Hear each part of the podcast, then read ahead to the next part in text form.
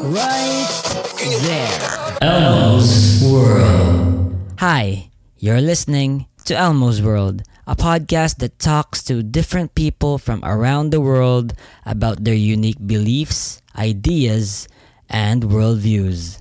And I hope that in this little way, we can create a better world amidst our differences.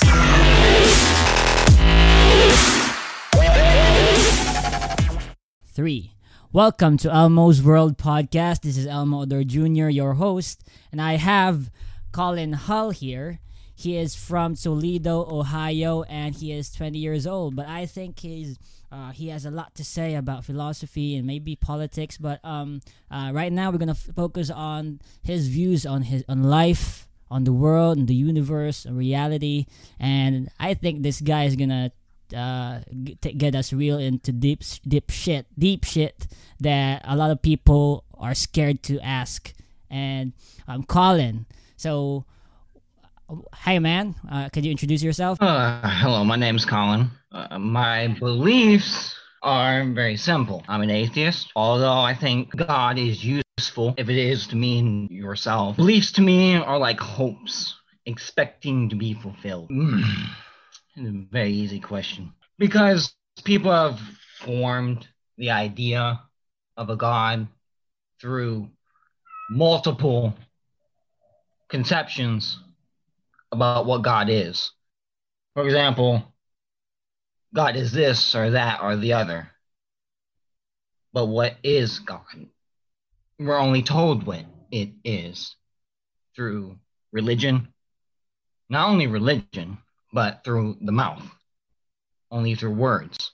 So once we remove not only the religion and the words, we're left with nothing. Yeah, I guess so. But um, for example, if we uh, if we don't talk about, for example, black holes, uh, black holes will still exist no matter how much people believe or don't believe. So uh, saying that um, just because people uh, create God in their words doesn't mean that there's no God at all. Well, not necessarily. If you think there's a God, it doesn't mean it exists. For example, I can think that uh, the boogeyman is real. Doesn't mean he's real, is he? Yeah, but doesn't mean that that doesn't mean that he's not real too. So um, just uh, stating your argument that God doesn't exist because I created him or or just because that he's some he's some absurd idea. Uh, well, it would be a useful tool, wouldn't it? Not? Yeah, it would be use, uh, useful, but that doesn't mean that just because it's useful, that doesn't mean it's it's not real, right? So, uh, what is your? Well, it's re- probably real for them and not. For Yeah, me. but still, um, But- it, wh- whatever we think of God or whatever we think God isn't, we're irrelevant to the fact that it could be an a objective truth out there that's just out of our reach, right? Of course, what is good for you is often not good for me. That's how I think of it. For example, in my ethics, I'm a realist. My ex, my ethics fluctuate. It depends on the time, the situation, what's going to happen. That's how a lot of religions are. It depends on the time, the place. Mm-hmm. Yeah. Again, uh, you're right. Completely right. It ethics ethics uh, is very subjective, but again, um, humans are ill. Yeah, we all have an agreement on certain principles as a human. For example, you do not want to die just based on an argument. For example, you wouldn't like a, a person coming into your house and, and slaughtering you for no reason, would you? I, I don't really think you would. Nobody would. So that's just a basic principle that everybody agrees with. I mean, you can you can argue, oh well, this that. not really. Um, I, could say that um, some people would prefer that uh, out of their own biology or psychological damage, but that doesn't. That but again, um, whatever we think or whatever humans uh, uh, make in their own reality, it's irrelevant to the fact that there could be a god out there. However, just because somebody has told you it's true does not mean it's true. Yeah, and just because somebody told you it isn't true doesn't mean it's not true. Exactly. So, so um, I'm saying that um, whatever h- human knowledge has attained, there is no ab. Our, our knowledge is very is no fragmented. that- we can say that we know something when we know nothing. The problem with human beings is that yes. they think they know something when they knew nothing. And that's why we, I could definitely say that uh, we humans can never prove uh, right now, currently with our own technology, whether there is no God or whether is there is a God. So it's completely based on your faith on something that could be or couldn't be real, right? That's how we could uh, somehow, in our own terms, determine whether there's a God. Well, once you once you look at it logically as a human being, and say, well, this doesn't make any sense, you you can no longer sit there and say this is the truth. I mean, you you can try to base it on whatever premise you can, but I don't really think you can logically sit there as a human being, re- open a book and say God said this. I mean, you you got to be completely out of your rabbit ass mind to think that so, some God is telling you what to do when clearly it's stated very clearly in the that book that a human's doing it, commanding you around, saying to do this or that, the other. I mean, you really don't have a conscience if you're doing what everybody else tells you to do at a specific time. That's what I think, in my opinion. Okay, so um, let's say that uh, logically I perceive that there is no God in the universe. That that does that make what I think logically objective an objective truth? What is asserted with what is asserted without evidence you can dismiss regardless because there's no evidence yeah, to suggest can, that it's real. You can dismiss you it on your own. you say, you can dismiss well, it on your no. own truth, but you cannot deny that there is no absolute uh, evidence yeah, There's exactly. no absolute anything. Everything in this world is temporary. Everything. Everything fluctuates and it is temporary. Well, um, that's that's a premise that you would have to prove. For example, uh, have you uh, do you know that the Earth well, is I, temporal? How can you prove that to me? Well, actually, the Earth is g- gonna well, die. Well, you can't prove that. So it's gonna you it's gonna perish that. at one point. point and a lot of Christians, a lot of Christians yes, or a lot of theists would definitely agree with you. Yes, uh, the the universe is temporal, and this universe does pl- fluctuate, but that doesn't mm-hmm. mean that my God, is, who is who is unfathomable, isn't absolutely real or unreal. Well, here's the deal with this. A lot of philosophers throughout history have abstracted God.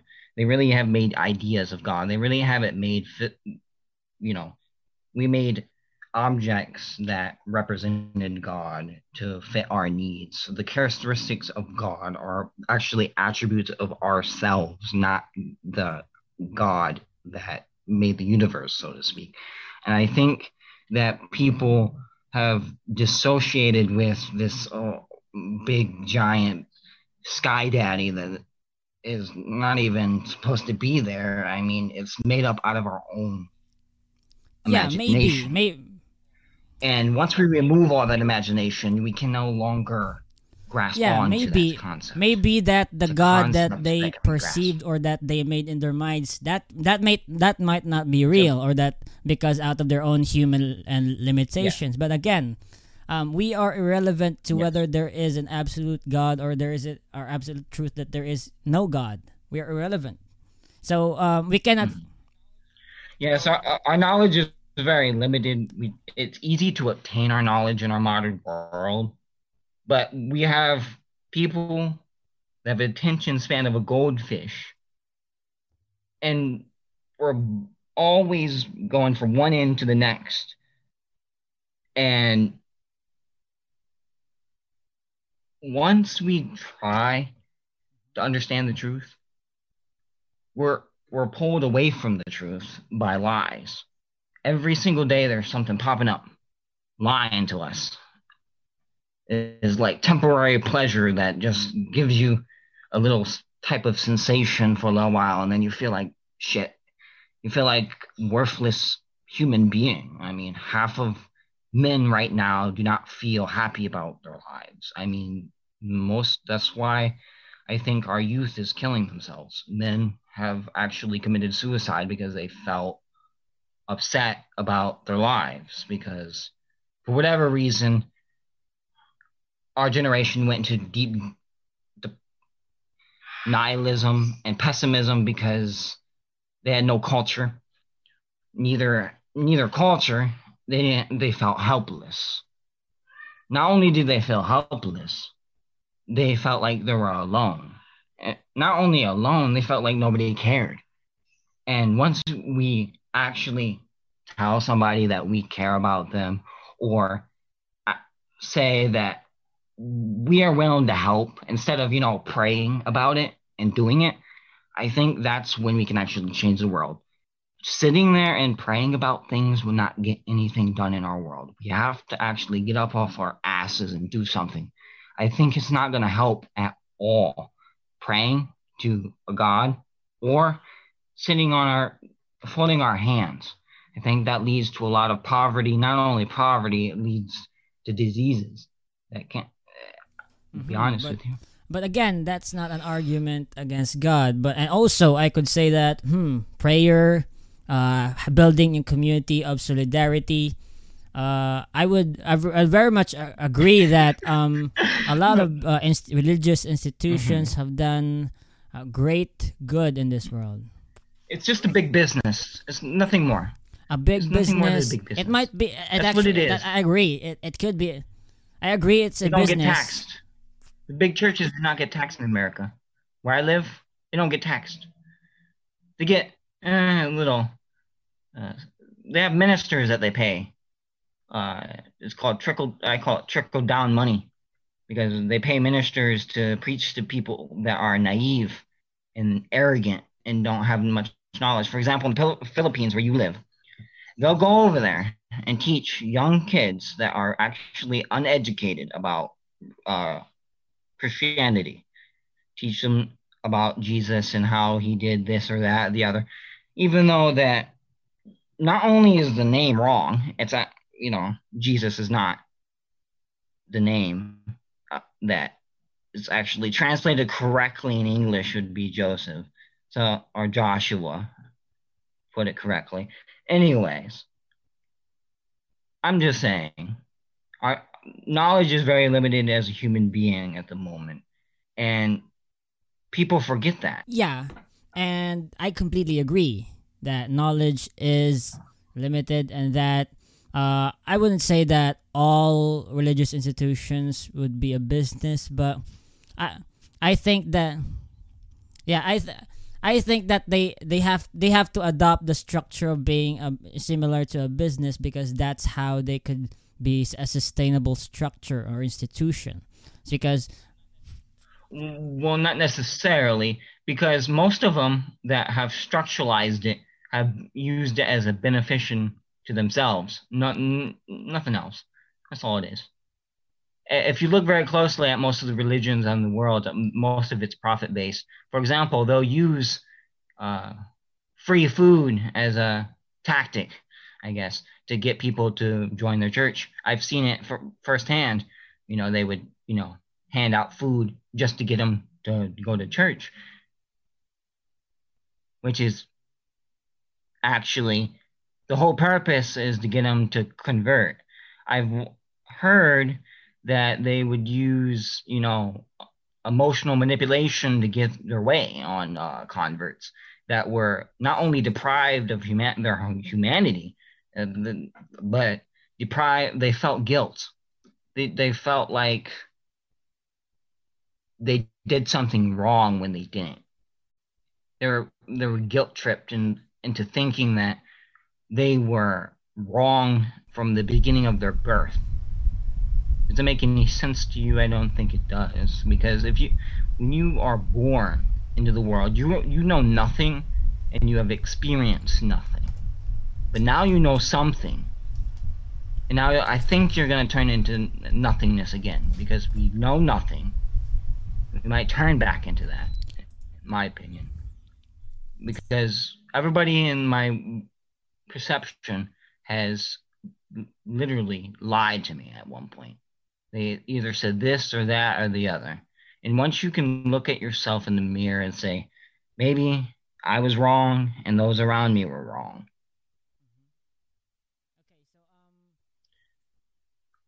People cannot do that because they will feel incompetent and stupid.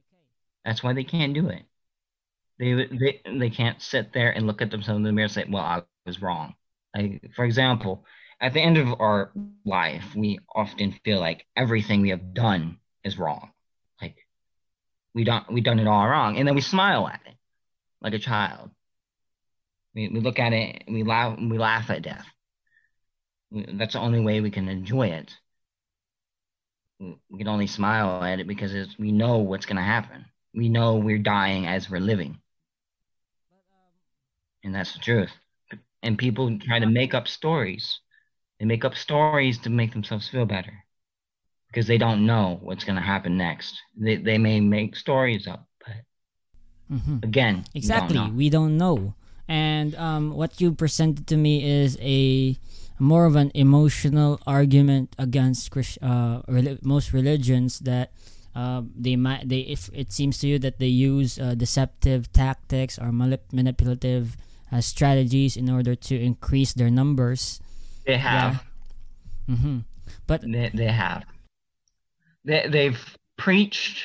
I've heard it with my own ears. They preached guilt and shame to the masses and expect to be praised for it. They shame what makes great men great men in the first place. They make the natural seem unnatural. They flip our human nature upside down and call it holy. I don't really think that's a decent human being, in my opinion. When you you can sit there on your pulpit of golden armor, so to speak, and preach that they're going to an inferno because they, you know, sleep with opposite sex. I think that's opposite. That makes no sense to me. It never will. I mean, if you. What are you doing, Val?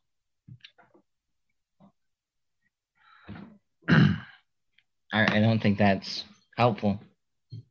Okay, so um, um, I guess that um, I couldn't discount your own emotional grievance against religious institutions because I cannot I cannot uh, judge uh, judge you unless.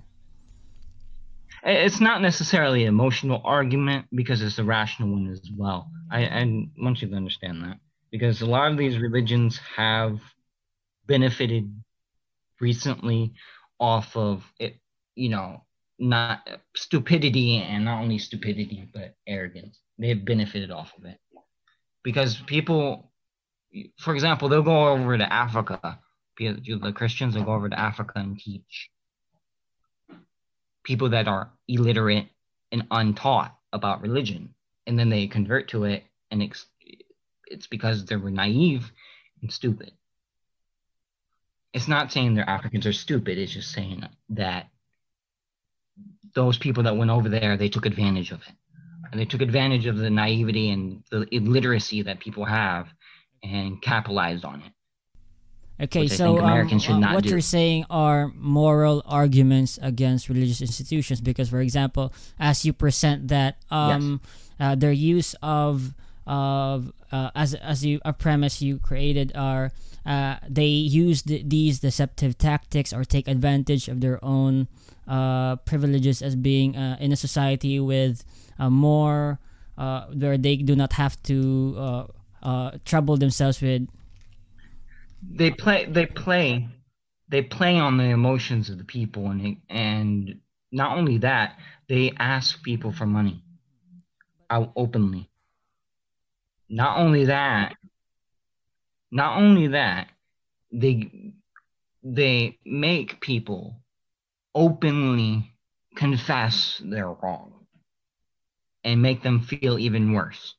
So it's a double standard on their part. And I've seen it in my with my own two eyes. People have literally sat on the pulpit, in my opinion.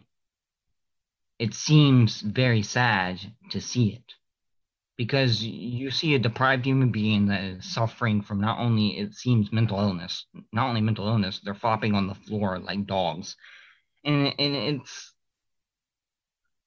it's sad.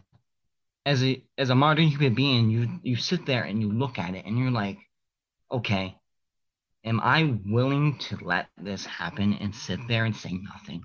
Is my silence that important? I mean, the grave will give us plenty of silence. I mean, you, you got to say something. I mean, making people feel guilty about living to the life to the fullest is pathetic. If you cannot sit there and be like helping human beings and be like, yeah, maybe I'm fucking wrong. Maybe everything that I've ever known was bullshit, you know, and then you can freaking hug each other instead of, you know, having bigoted arguments about how God did this and freaking 20,000 years ago kind of nonsense.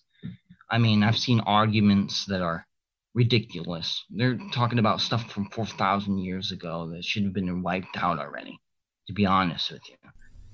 But um, again, that that's uh, coming from your own point of view.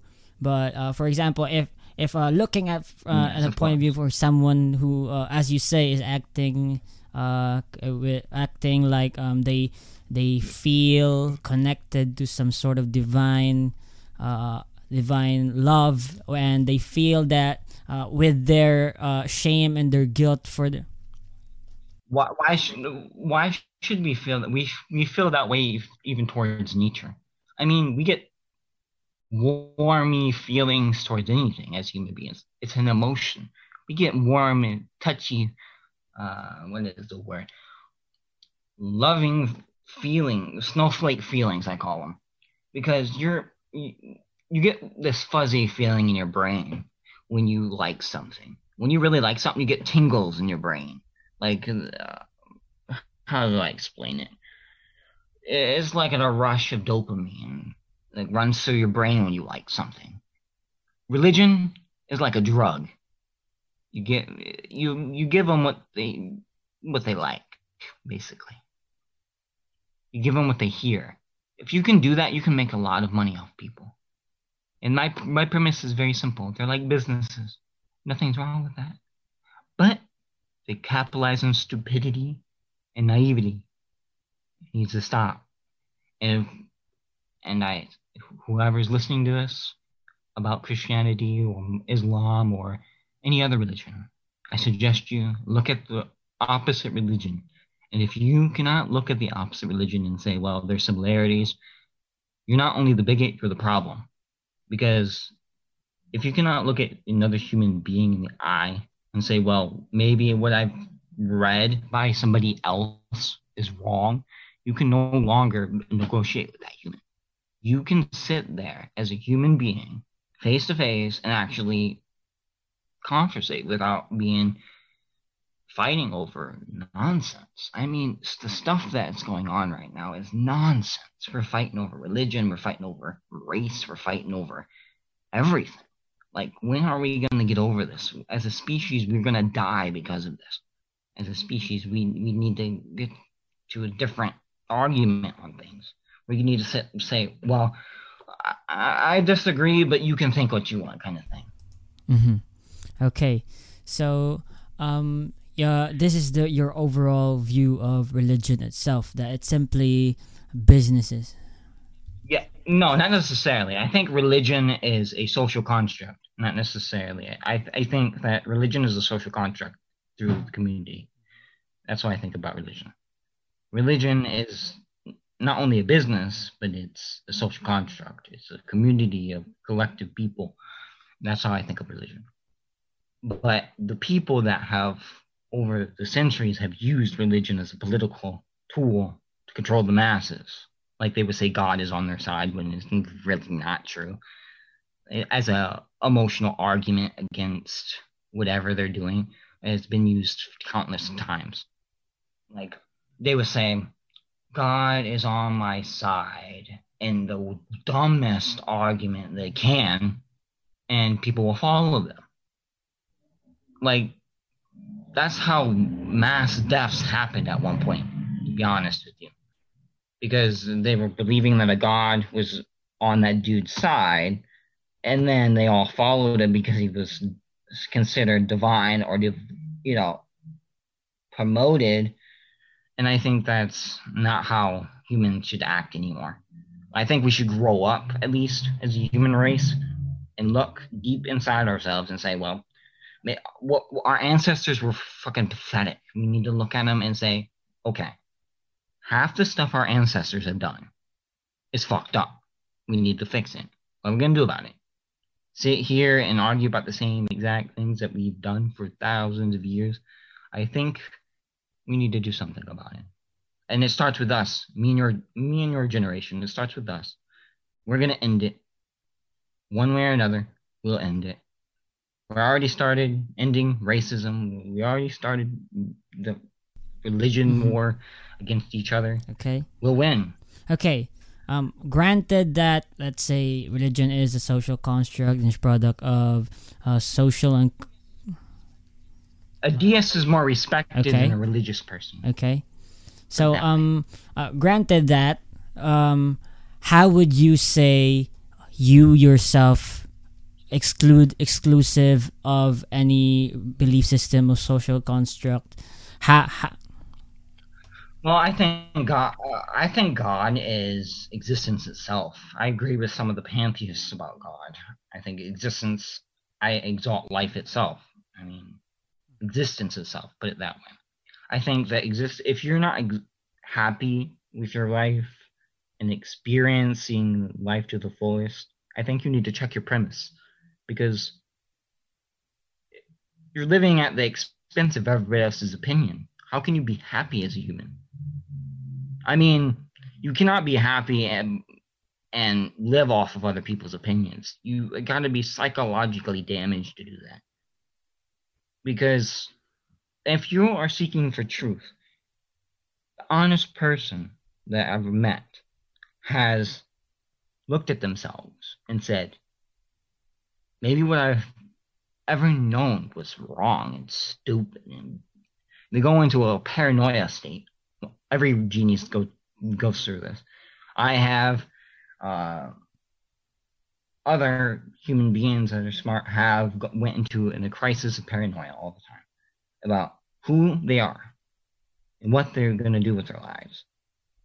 And once they figure out that half the stuff they know is not even their thought, now that gets a little bit more questionable because if we if everything we've ever known was given to us by somebody else, we start to think to ourselves, well, oh shit, I'm dumb. Like everything I've ever known is fucking bullshit. you know? And then you think you think to yourself and you're like, okay, fuck. Fuck literally, this is no joke. Every human being that has ever went from stupid to intelligent has went through this stage. They they go into panic mode and then it's like their brain changes and they they think to themselves, okay, what I just read does not make any sense, so I can no longer believe it. At one point, an atheist was a person of faith. Okay, not always, but most of the time, most of them were in faith. Now they're not because they've studied it to the point where it's no longer a question anymore. It's like, okay, there's not enough evidence, so disregard it. You're like, okay, fuck this. I've done enough. I've looked at enough, and I had enough. I'm done seeing all the things that have happened, not only to my family, but to me? The fuck? That's how it starts out. We, we start to question our own existence Okay. when we start questioning God. Put it that way. It's, it's an interlace. And granted that um, in some way you view God as uh, this uh, existence itself, how do you live your life? How would you? Uh, Well, that is very questionable. It's very changeable. Everybody doesn't know a plan for life. Nobody has a mapped out life. No, anybody that has a plan for life, life doesn't go to plan ever. Like you can have a plan and it go fucked up. I mean, the whole nine yards. I mean, you planned Sunday for chicken, rice, and stuff like this. you not have sometimes you can't even have chicken and rice. Some people can't even have that. Okay. Now, granted, you have a deadline from here to here. Sometimes you don't even have that deadline. Sometimes there's stuff that gets in the way, like you freaking traffic. Freaking LA's fucking terrible with their uh, shit. I'm glad I don't live there.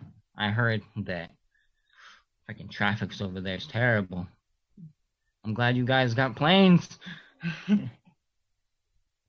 Yeah, but what I meant was in in a philosophical sense, how would you, for example, determine what is good or bad or wrong, knowing?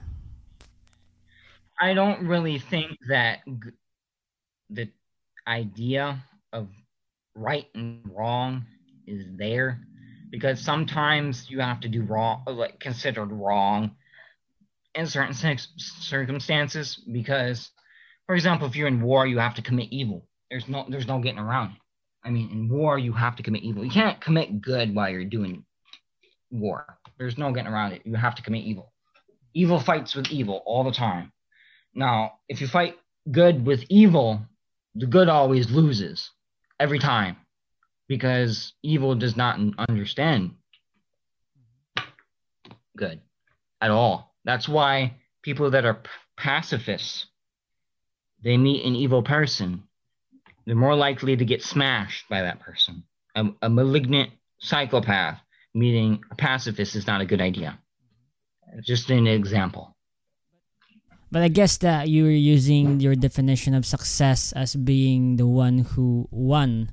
But for example, for a pacifist, uh, success would be to continue being good amidst evil, and whatever the the the, the result, uh, Not necessarily. Pacifists might unknowingly commit something considered wrong in their own view. But I think if you adhere to a view to the point of absurdity, you, you no longer enjoy that view anymore. For example, you, if you drink too much, guess what happens? You don't know. You no longer like drinking. With that's with anything. If you consume too much of anything, you'll kill yourself. That's how I think of life. You constantly consume and consume and consume. You no longer like it anymore. I Mhm. think that's how it is but um, I guess that, uh, for example, uh, when it comes to ethics, uh, I guess that it's just simply a question. hmm I'm a soft How would nihilist you uh, that. approach that?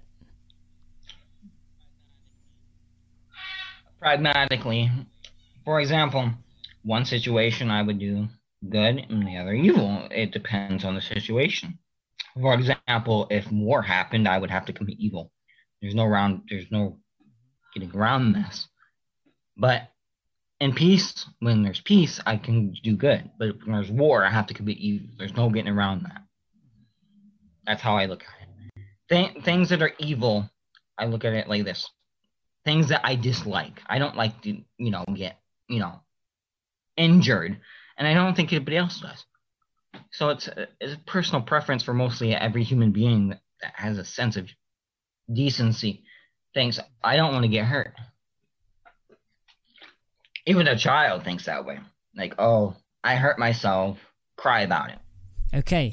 Then, uh, for example, if you were to, uh, I guess you would say that your morality is subjective to you, right? Uh, and that's why, for example, de- de- decency. Uh huh. Yeah, yes, but some of the ethics, some of the ex- ethics that I Mhm. have is actually universal. Some of the ethics that I've adhered to are actually worldwide, not just me. Everybody follows me. For example, if there's no mutual respect there, you you break the social contract in every society you break that social contract, everybody has the right to hurt you. And what I mean by social contract is an agreement between people that you will not commit harm to another human being. That's the social contract that every nation has. You you break that contract and you're allowed you the nation itself is allowed to murder you. That's the rule. If you commit so much harm, Yeah, but um, can the, the term universal wouldn't be used there. It would be some more of simply to humans, in a sense, right? It's, it it wouldn't be universal. Okay. just for the sake of argument. Okay. Then, um, for example, how would you view uh, the meaning of your life? Because I guess that you're a soft nihilist, then there is no meaning. Well, they're in the meaninglessness that we all ha- have. I think I find meaning in the meaninglessness. For example, I understand that things that are difficult in life make me stronger. You know, I can sit there and push myself to do something. Whereas the average person would just collapse under pressure to the point of absurdity but I will sit there for hours on end doing something and fail and fail and fail and fail and fail and never give up. And I think that's what my generation's lacking is that determination to fail constantly and still persist in failing. Because they've told they're told in school that failing is wrong. And then when they get into the real world, they have a hard time succeeding because it, nothing goes their way. So they quit. They never reach for the stars, so to speak. So they never try. And I call those types of people disappointed idealists because they tried so hard, but they didn't think clever. And I've run into a lot of those people nowadays, and it's it's very sad that they think they can't do something when they could. That they think they can't change. They think they can't do certain things because of their age. They think they're useless humans. Not only that, they think they can't do anything about it. Now, the sad part is that my generation is completely nihilistic, completely, to the point where they don't care about anything. I mean, I'm not a hardcore nihilist, but there are some people at my age that are at 20 years old hate life. They don't want to admit it, but they hate it because they go to school every day and see pages. They never see the life, the the. All they hmm. see is pages. They never hmm. see the outside world and the beauty of which it is. You know, they never get to see like college kids. That all they freaking see is pages for hours, and they they look sleep deprived, and they wonder why they come out of college unhappy. A lot of them do not have a happy life. I mean, some of them do at one point, but then if you look at their faces, you can actually see the sadness within them. I mean, it's like they really are deprived humans because they don't see the beauty in life. They don't see the beauty in the in the ugliness because the universe is a mix of ugly and beauty, and it's a bunch of chaos within it, and it's just magnificent the magnificence and the destruction which the universe creates. It's always expanding and blowing itself up, and it's it's amazing. I mean, if if you just look at it from beauty is something that is not in order; it's out of order because beauty in itself is not necessarily physical beauty that I'm talking about. I'm talking about universal beauty that's so chaotic and unformed because the universe doesn't have the type of beauty that we've ascribed to as a race. We've described to an idealistic version of physical attractiveness that's primitive, that's fertile, and uh, what's the word I'm using? Yeah, what, what I seem to hear from you is that uh, you would say that, for example, in a scene, for example, in in in a, a child being born by his, by its mother and uh, being loved by its mother, you would describe that as a beautiful scene, right? But it would be an ugly scene in some people. And they, Yeah, they but would um, then turn into uh, that they would would seem vomit. Some of them get high blood Yeah. pressure. Some of them uh, get shakes in their seat. Some of them pass out.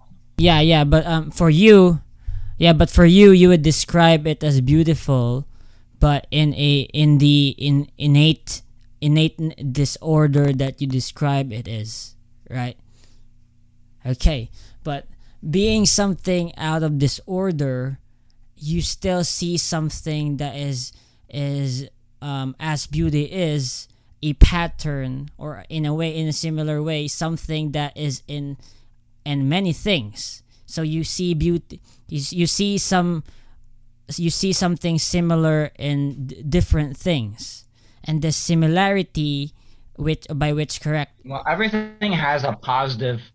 Everything in the universe has positive and negative and neutral. hmm but Everything. But what would the scale be to you? The scale of be- positive, positive or negative? What is this? It goes. It, it goes both ways. Yeah, I guess I get, I get it. Infinitely. I get it. It go, goes both ways, the positive and the negative, infinitely. But what would you describe the scale to be? in the middle. Yeah, but Because if you have in the real world, if you, in the physical world, if you have two extremes of the negative and positive, you will have conflict constantly Mhm. in the physical Mhm. world. You have positive, negative, always bouncing, bouncing, bouncing, like physical form. I get it. It, it, I get it. it freaking blow up. I definitely agree. But then uh, you dis- you separated then this scale from the physical world, right? So it's it, this is this beauty. well, yes, because this beauty is non-physical. Is that that what you that what you mean? Well, yes, but just to make it clear, Okay. So how would you how would you know that this because non-physical That's what I thing mean. The, is there space, itself? Look at the What? space. It's not like our world. It- it- it's it's not like our world.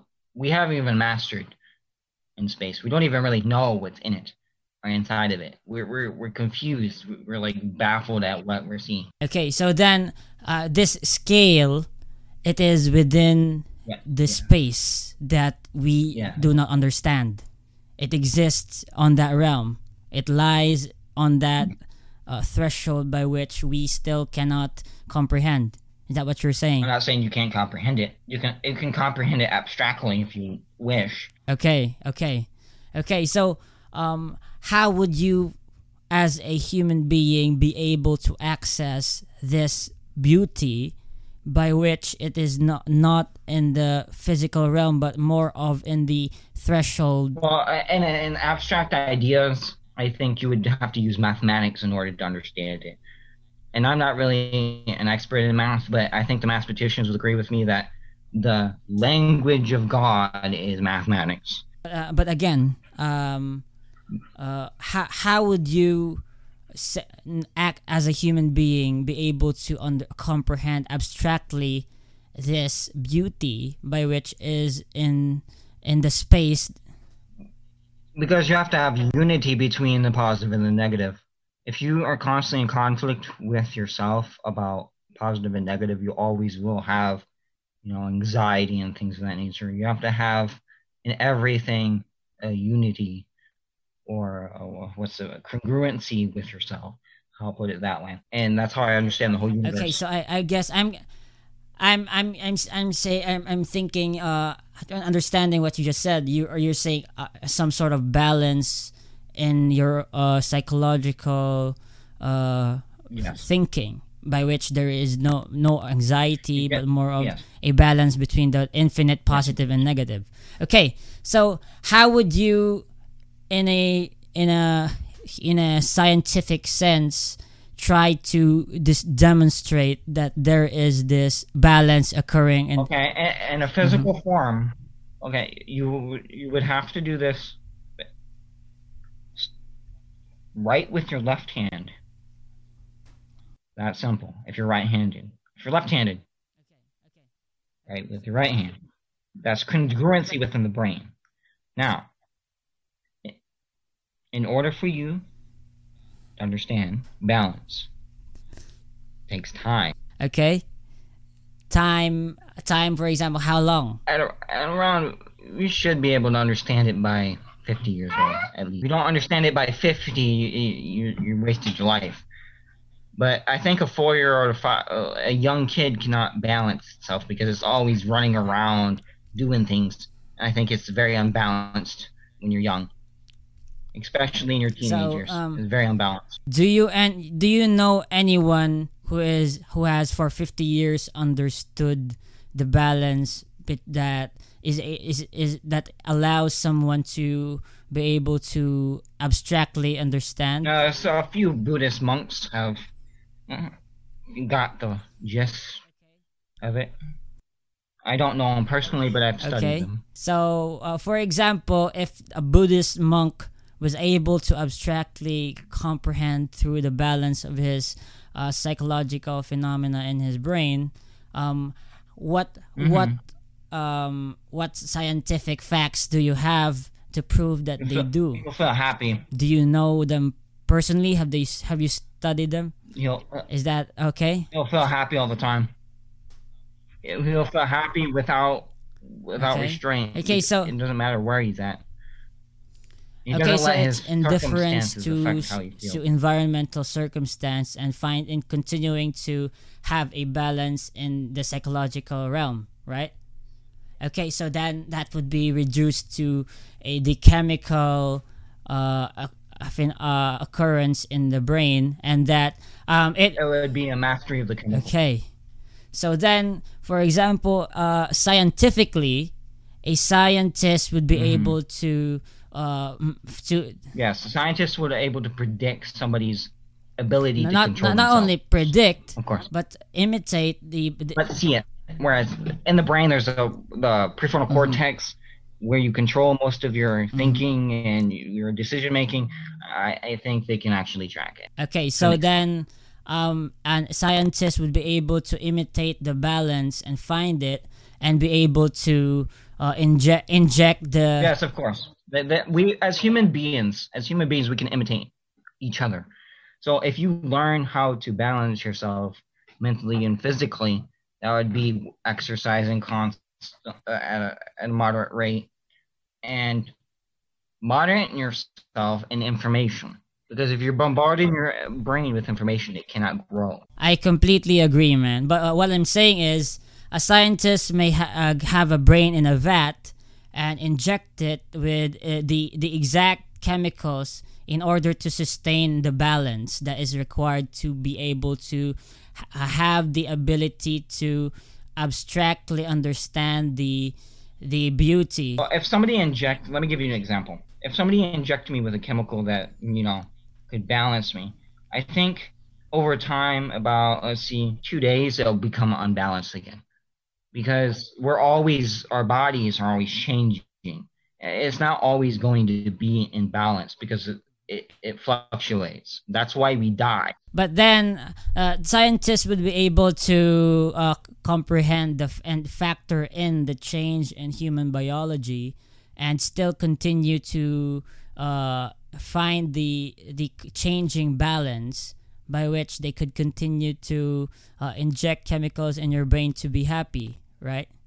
And not only be happy, but uh, hap- as you say, um, you still haven't told me how these, for example, the Buddhist monks who have for 50 years. Well, well, what they would do is sit for exclude. They would exclude themselves from all information and you know, in a little area, and sit there for days. And your brain waves start to move a little bit faster because you, your brain starts to make up stories because you no longer have information bombarding your brain.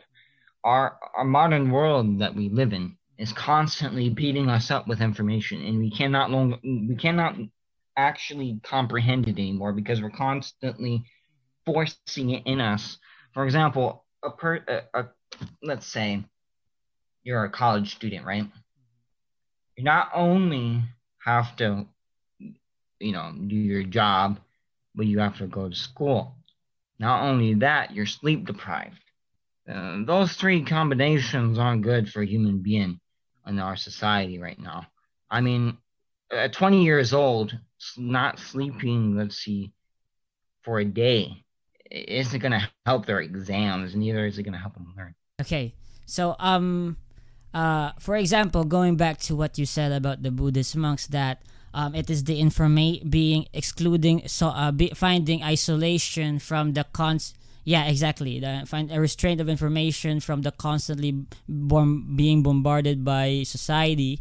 But for example if uh, a scientist were to have a a virtual or to be able to find the uh, or discover a way to st- stimulate the a brain in a vat similar to and be able to imitate in a virtual way the the isolation or restraint of information that a Buddhist has, then they could uh, set that conditions to the brain in a vat and continue to inject the and the continuing balance and uh, be able to make that brain happy, right? Well, to an extent, because if you cannot control your own chemicals, like if you cannot control them, you have a hard time without them.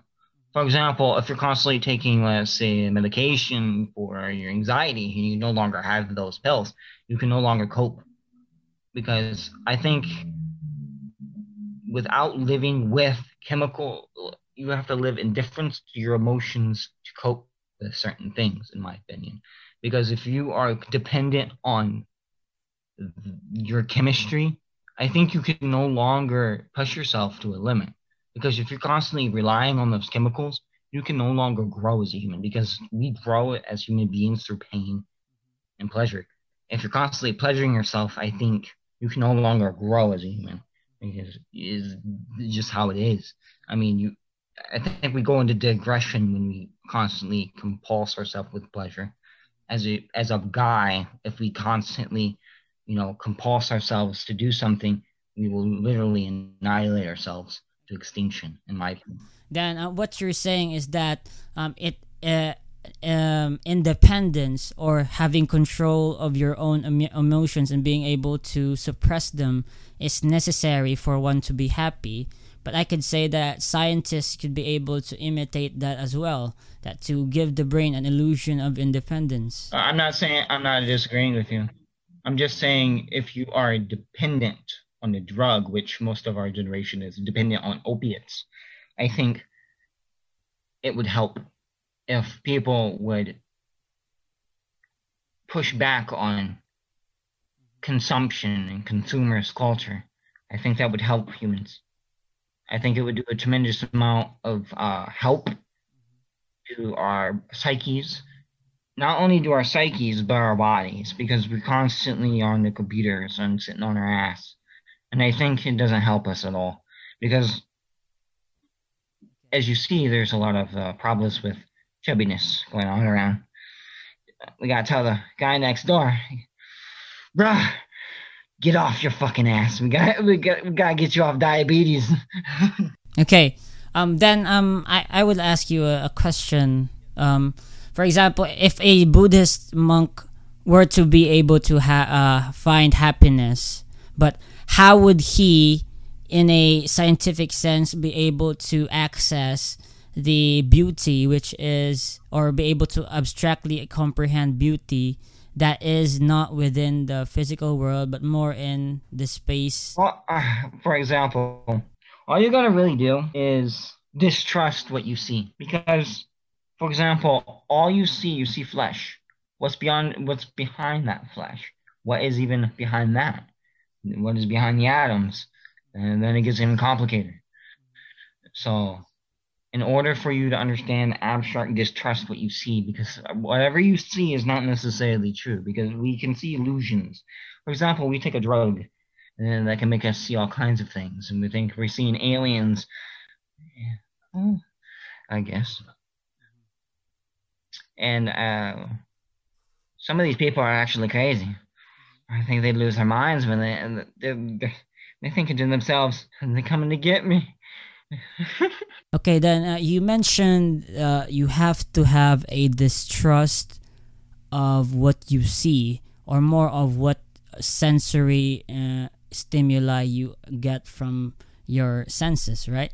And so this distrust uh, can you uh, go deeper into it? Uh, what does it mean to be able to distrust? For example, if we trusted all of our senses, I think we would actually have a lot of false conclusions. For example, we need microscopes to see bacteria. We can't even see most of the things that are in our universe at the moment.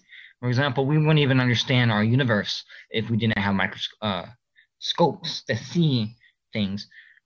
Our eyes are very limited in how we see things, and I'm glad those scientists have invented ways to see tiny things. So um okay, so this distrustism that you have uh told me uh, do you constantly do that in your everyday life where oh um I- see some Yes, of course. I, I ask myself, I ask myself, am I what I'm seeing? Is it true? Like, for example, I look at the damn glass and I'm like, okay, what's in this water? Okay, there's probably toxic chemicals in it. I drink it anyways because I have a liver. I'm like, mm, there's freaking germs in there, stuff like that, toxins. Oh, fuck it and drink it. I'm, a, I'm an opportunist, I guess, put it that way. So you constantly live your life, and uh, your the senses tell you this, but then in some occasions you uh, say, uh, "Fuck it, I'm gonna distrust what my senses tell me, and I'm just gonna do this anyway." Right? Yes, for example, some people don't even feel like getting up in the morning, and I get up anyways. For example, some people hate getting up at, in, the, in the morning working out. They're like, I fucking hate doing these exercises. I, I don't even want to do them right now. I'm just gonna do them anyways because my brain's telling me no, I don't want to do it anymore. Like your brain's literally saying, I fucking hate this shit. yeah, literally, you wake up in the morning, and some of these athletes wake up in the morning, they're thinking to themselves, I don't want to eat. I don't want to eat. Fuck this fucking job. I hate it. Like that's how they think. Okay, so um, to tone down the rhetoric, um, I, I I could use another term for what you say is distrust, but how about I use I have faith in the process by which I could attain a healthier body. I have faith that well, if you, how are you gonna have faith? You got to do the action. Mm-hmm, exactly a- action. That's right. And so, for example, when you say you you distrust the chemicals in the bottle, but you have faith that it will heal you or help you in Not not necessarily because, for example, if you're exercising, actually hurting yourself. You damage the muscle to make it grow. That's the whole purpose. That's why people hate it because you're damaging yourself to grow. but but you you have faith in the end result. That's what I Oh mean. yes, of course. right? I, I understand. That it will be okay. So you constantly have faith in your daily life, and you that's and in in, in and uh, ultimately, you have faith to find beauty in the world, to find beauty in in a baby being born. For you, uh, uh, in a, in a, you have faith that you love your family. You have faith that your service to other people is a good thing. Well, not necessarily. Service to people to a great extent, I think, leads to a very lot of, uh, in my opinion, unhappiness. Because I've seen a lot of altruists going to that point. Okay, but uh, but um okay, I agree. But then um in in a minimal way, there is faith involved there, right? Or what you would call distrust. Well, I, I think faith is uh, another word for confidence and extreme confidence in something. And I, I think I do have confidence in certain things. Like, for example, uh, I have confidence that I, I I think that I have confidence in knowing that you can have a tranquil mind and, and not only that you can be indifferent to it you you can instead of relying on your chemicals and saying I, I need to feel this way in order to do it I, I think it's very damaging to a human being because if you are like for example uh saying well i cannot do this right now and you need to get it done and you don't feel like doing it at that moment in time, it actually hurts you later on in life. Like for example, if you you have five thousand things to do and you want to get to your goal, you're like you want to be the best human being that's ever freaking existed, but yet you don't feel like doing it. that's how humans are. Okay. So um another way another way I put put it is for example, uh if I lost my cell phone and someone someone a stranger a Oh, I stranger hate that shit. yeah, a stranger found it. Uh, for me, I would say that I would have, yeah, I would but I would have down. faith. I would say I would that I would have realm. faith in humanity, if that person who found it would return it to me, right? It's like, oh, I have faith. Not necessarily, because humans are. Uh, let me be honest with you. Some humans would actually take that phone and be like, "Ooh, new phone." Yeah, yeah. But then, uh, what I mean by faith is that um, in, if if if so ever it happens that the, person does return it to me, I would have faith in humanity that no matter uh, how evil we can be, It would be one step. It would be one step closer to goodness, I guess. But most people are not good. Trust me, most people are not good, especially in America. For example, you drop your phone somewhere. Be honest with you, you probably would never see it again. Yeah, yeah, Truth but um, I, I, I actually uh for uh to my own uh personal experience, I just lost my phone like yesterday or two days ago, and I and it, it was lost in the city and full of millions of Oh, people. that's fucking but treacherous. after two hours of looking, asking around in restaurants, I th- people told me uh you have no chance of finding it, but I had faith in humanity, and I- found it um, I asked uh, I asked a driver, and they, they he helped me find other drivers and call them, and ask them if they found. Well, that is very. That's that's because where you live in the Philippines, people help each other out over there. Is because you have helping people. Your people is that helping. but it means that uh, having faith in some in humanity, for example, in a way, is that I distrust humanity. it. Yeah, I, I guess it. It distrusts the human nature by which some people would describe as greedy or evil, and I have faith that there is actually goodness in them. Well, I I think there's good in some people, of course, but there's also the other side of the coin that nobody talks about. The little the little dark secrets that it actually is what it is, and nobody talks about it. it's it's really good to hear that from someone as you are you're an atheist and you you you probably think very scientifically that even in your own daily life you have a distrust of science and actually uh, have a faith in many little things right and it's it's good to know that No, not necessarily faith, but confidence in certain things. Uh, like for example, um, I have confidence I'm gonna die. For example, I, I that's that's what I mean by that. and a lot of people would have confidence that there is a god the same as you that similar way yes, Yeah. of course. and you cannot discount them for that because you yourself use confidence in your own ways in little ways right I didn't say God was a bad thing. I said earlier that I think God is a good thing if it means yourself. That's why I'm a selfist. awesome to talk to you man and uh, it's been an hour one hour and uh, Oh, that's a beautiful hour, though. yeah yeah let me ask you deep. let me ask you one last question uh, to end this Yes, of okay? course. um, as a selfist as yourself how would you Yes. as an individual make a good difference in the world What I would do is inspire people to live the way they want to live instead of living at the expense of somebody else's opinion about what they think. That's what I would, that's my whole life's going to be about that. Inspire people to think for themselves, not only themselves, but for other people because some people cannot think for themselves. And they some of some people are really honest human beings and they like i, I can't I, I i can't handle it. I, sometimes sometimes I, I crumble you know? And, like you know what i mean? Some human beings are like i i don't know how you deal with all this. And you like uh, you have a mutual understanding that some human beings are like okay I can't do this anymore. You can do it. More power to you. Yeah, man. Um, you said it, bro. Thank you so much for being on my show, and I hope you uh, can guest sometime again. Oh, I will. hey, man. So um, I'm ending this in one, uh, two, and.